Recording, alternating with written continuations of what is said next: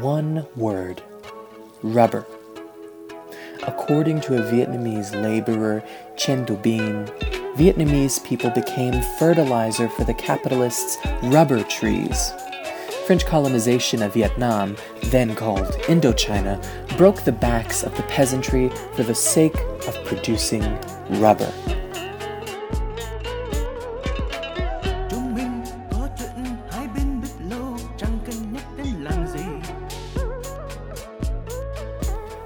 Few years following Vietnamese independence, the country was split in two at the Geneva Accords in 1954.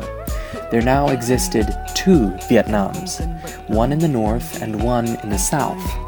Naturally, this split produced a lot of displaced peoples, to the tune of hundreds of thousands of displaced peoples. Those who supported the communist regime fled north, often on Soviet ships, while those who opposed the communist regime, mostly Catholics, fled south.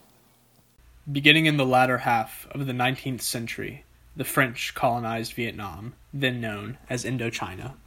Many Vietnamese worked on the rubber plantations of the colonizers. Such backbreaking work reinforced anti imperialist and communist sympathies amongst the native population, eventually leading to a nationalist uprising in the 1940s, which expelled the French once and for all. There was a variety of means by which refugees managed to escape Vietnam. While some engendered the support of the United States and ethnic Chinese traveled to China with the help of the UNHCR, hundreds of thousands fled by boat to countries throughout South Asia. Many of these refugees were settled in rehabilitation camps, where they often languished for years before gaining admission to a third country, such as Australia or France, or were forcibly repatriated. At its height, the Vietnamese took on the name the Boat People because they were mostly fleeing to other countries by boat. They fled to other Asian countries like um, Malaysia, Singapore, the Philippines, Hong Kong, China, and they also fled to Western countries like France, Australia, the US, and Canada.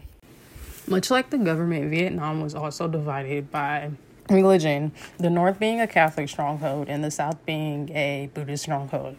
So it wasn't easy for the Vietnamese who sought refuge within the country to integ- integrate themselves within these communities. But groups like the Catholic Relief Services and Lutheran World Relief helped these transplanted Vietnamese to find jobs and training programs and help them receive relief supplies from outer other countries. Catholic Relief Services and Lutheran World Relief were among the largest providers of aid and resettlement. Religion played a paramount role in the trajectory of Vietnamese displacement. Faith based relief organizations, such as Lutheran World Relief, the League of Red Cross Societies, and the Hong Kong Christian Service, set up centers for incoming Vietnamese refugees. Partially, this was because these organizations had sympathies for the refugees, many of whom identified as Catholics. It was also because the refugees offered economic value and could provide refugee revenue for the host organizations and countries. Ironically, many of those who were female turned to sex work to survive, satiating the sexual appetites of American GIs. Others performed menial tasks like washing cars. In essence, their goal was to survive, and any work which could help them achieve that goal, they did.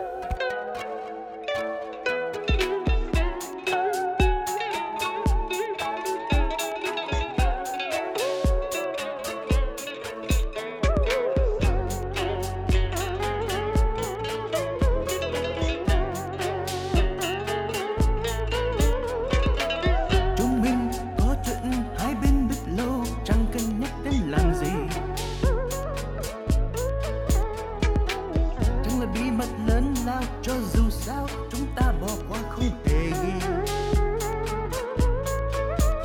nghe đây, em không cần bận tâm làm gì. Em ơi, em cứ tin những gì em muốn trong tim, cho nên em không cần phải sống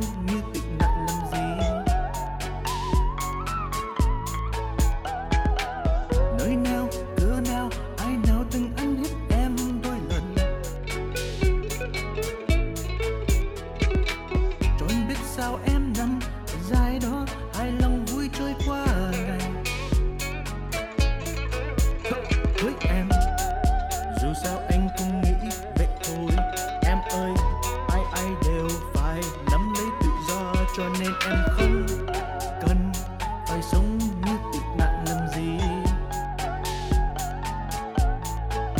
Em ơi, em không cần phải sống như tịch nạn làm gì. Không. Chẳng là chuyện tình đầu tiên. Anh biết trước đây có bao đôi tình nhân hết duyên. Giờ em nghĩ tình mình là thiệt sao